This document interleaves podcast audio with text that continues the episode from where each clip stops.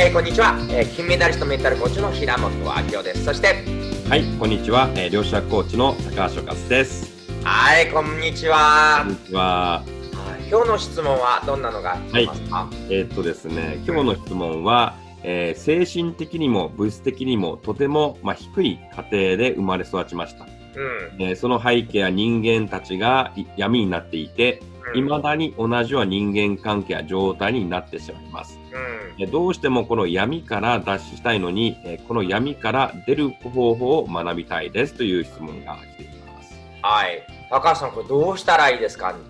そうですね。やっぱこう精神的にも物質的にもこの貧しい家庭で育ったっていうことですね。ってことは、そのその宇宙をね選択してるというか無意識でそこを選んでしまってるということなので、はい、まあこれはまあ量子力学の世界でいうと、まあ、パラレルワールドっていう平行宇宙論っていうあるんですね。はいはい、まあ、私たちが住んでる宇宙以外に別の宇宙が平行に、まあ、存在してるよっていう宇宙なんですけども、まあ、要はそれが皆さんの選択と行動何を選択しどう行動するかによって現実がガラッと変わってしまう。いう、まあ、こういう考え方なんですけども、なので、まあ、多分無意識的に何か精神的にも、まあ、物質的にもですね貧しい家庭をなんか選んでしまってるっていう、それがえ選ぶことによって何かしらこの潜在意識の中でこう得たいメリットとか、何か肯定的な意図があるはずなんですね。その経験をすることによって、何か学べたことはないだろうか、何かそこから得られたことはないだろうか、まあ、もしくはそこから何か感謝できることないだろうかって質問すると、結構ですね、いろんな出てきます。でそうするとそのおかげで実は、えー、例えば同じように苦しんでる方同じように精神的にも物質的にも、まあ、悩んでる方苦しんでる方の気持ちが分かるとかですね、えーまあ、そういうことを体験することによって実は本当の豊かさですね、えー、貧しい体験をしないと豊かさを感じないんですよね。初めから豊かな人って、まあ、ずっと豊かだからそれが当たり前なのであの自分がなんか喜びも当たり前すぎて喜びも幸せも感じませんから、やっぱこうどん底な経験をしてるか陰の体験をしてるから陽のプラスの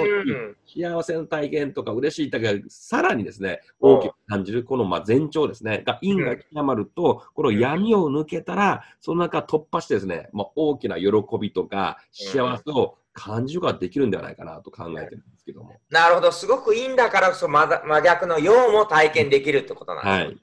なるほど。私の方から言うと、実はその精神的にも物質的にも低いというのは、えー、2つの執着を手放してほしいんですね。うん、1つ目は、いや、どうせ自分はこういう家に育ったから、どうせ私なんてっていうのも1つの執着なんだけど、うん、こんな低いのは嫌だ、嫌だ、嫌だ、嫌だっていうのも別の意味の執着で、えー、そういうことを経てきたことに関して、今まさにおっしゃっていただいたように学びを得て、気づき学びを得て、そしてありがとうって感謝を言って、そして自分は次の道を選ぶよっていうのは選ぶことができると思うんですよ。うんでまさに私自身がそうで、うちの両親とも、えー、高校出てなくって、うちの近隣はほとんど日雇い労働者で、ほとんどの人は中卒で、自分の住所、名前すら書ける人がほとんどいないようなエリアで、日雇い労働者で、まあその辺ヤクザとチンピラしかいないようなところで、まさに生まれ育って、本当に貧乏で、お風呂のある家なんかなくて、みんな銭湯行くと入れ墨入っているようなところで私、生まれたんですよね、うんうん、で。どうせ俺はここのエリアの出だからって確かに思ってたり、うん、もうやだやだやだって思ってた時は、やっぱりここから抜け出せなかったんだけど、ああ、ここから気づき学びあるんだ。まあ私の中でなんで選んだのかなと思ったら、とにかく世の中のありとあらゆる人を助けたい、幸せにしたい、そのために考える限り、すべての経験をしたいっていうのは私の中で、まあ今思い返したって、まあ、ありとあらゆる経験のうちのすごく極端で、まあ一方で真逆のむちゃくちゃお金持ちで、むちゃくちゃ世界的にトップクラスの人も関わらせていただいて、結局は実は自分が選んでて、両方の曲を味わいたかったんだって気づき始めてから、まあ自分は抜けることができたんですけど、どうでしょう？素晴らしいですね。うん、まさにですね、その体験というのは、はい、実はユダヤの大富豪の教えにもあってですね、はい。そう。でこれはまあ、そのユダヤの大富豪から教わったんですけども、うん、そのユダヤ人はですね、うん、親から、まあ、教育としてですね、あえて、まあ、スラム街に飛ばされて、貧しい体験ですね。本当に貧乏な体験をさせられるらしいんですね。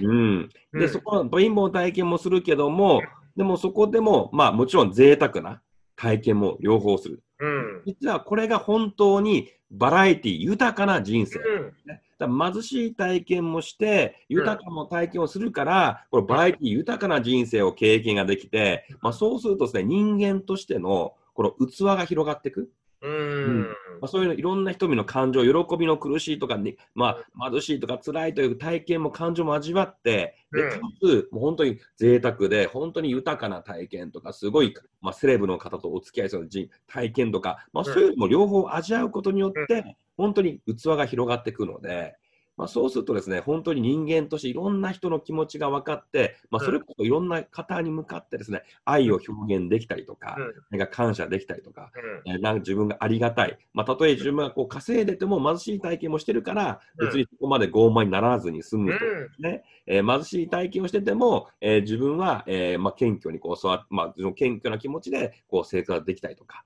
まあ、そういったいろんな多分メリットがね、結構あるんじゃないかなと思いますね。そういえば、高橋さんがおっしゃってた、はい、えー、高橋さん自身がミジンコから世界一モテるまで、両方の極端。そうそうそ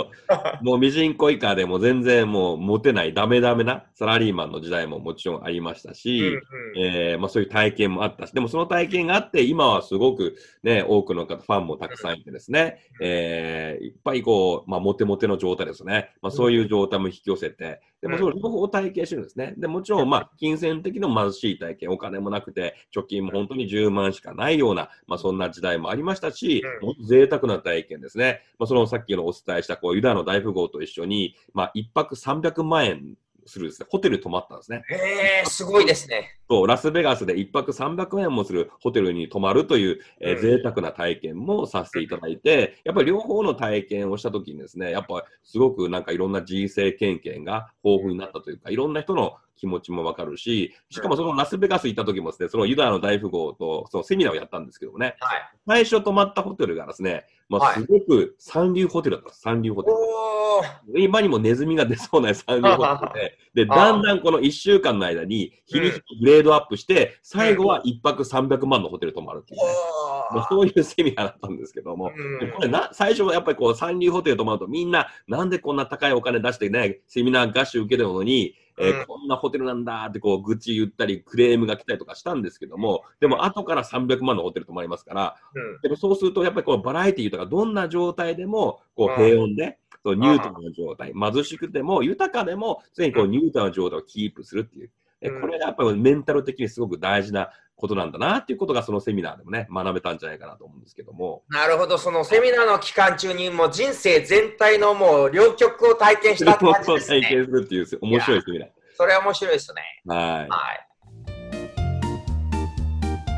ということで、今日のワンアクションはもしよかったら、そのね、精神的、物質的、低いの、低いからダメっていうふうに考えるんじゃなくて、まあそこから気づけたこと、学べたこと、良かったことをバーッと書き出してもらって、まあ今までそういう経験させてくれてありがとう。しっかりと俺言った後、じゃあ違う、どういうワールド行くかなっていうのを書き出してみたらと思うんですけど、どうでしょうかね。ああ、そうですね。ぜひですね、まあそれをやってみて、うん、えー、やってみると、やっぱ物の見た見方変わっていくので、えー、その闇からこう脱出ができて、別次元のパラレルワールドですね、まあ、そこに選択ができるんじゃないかなと思います。はい、ありがとうございます。ありがとうございます。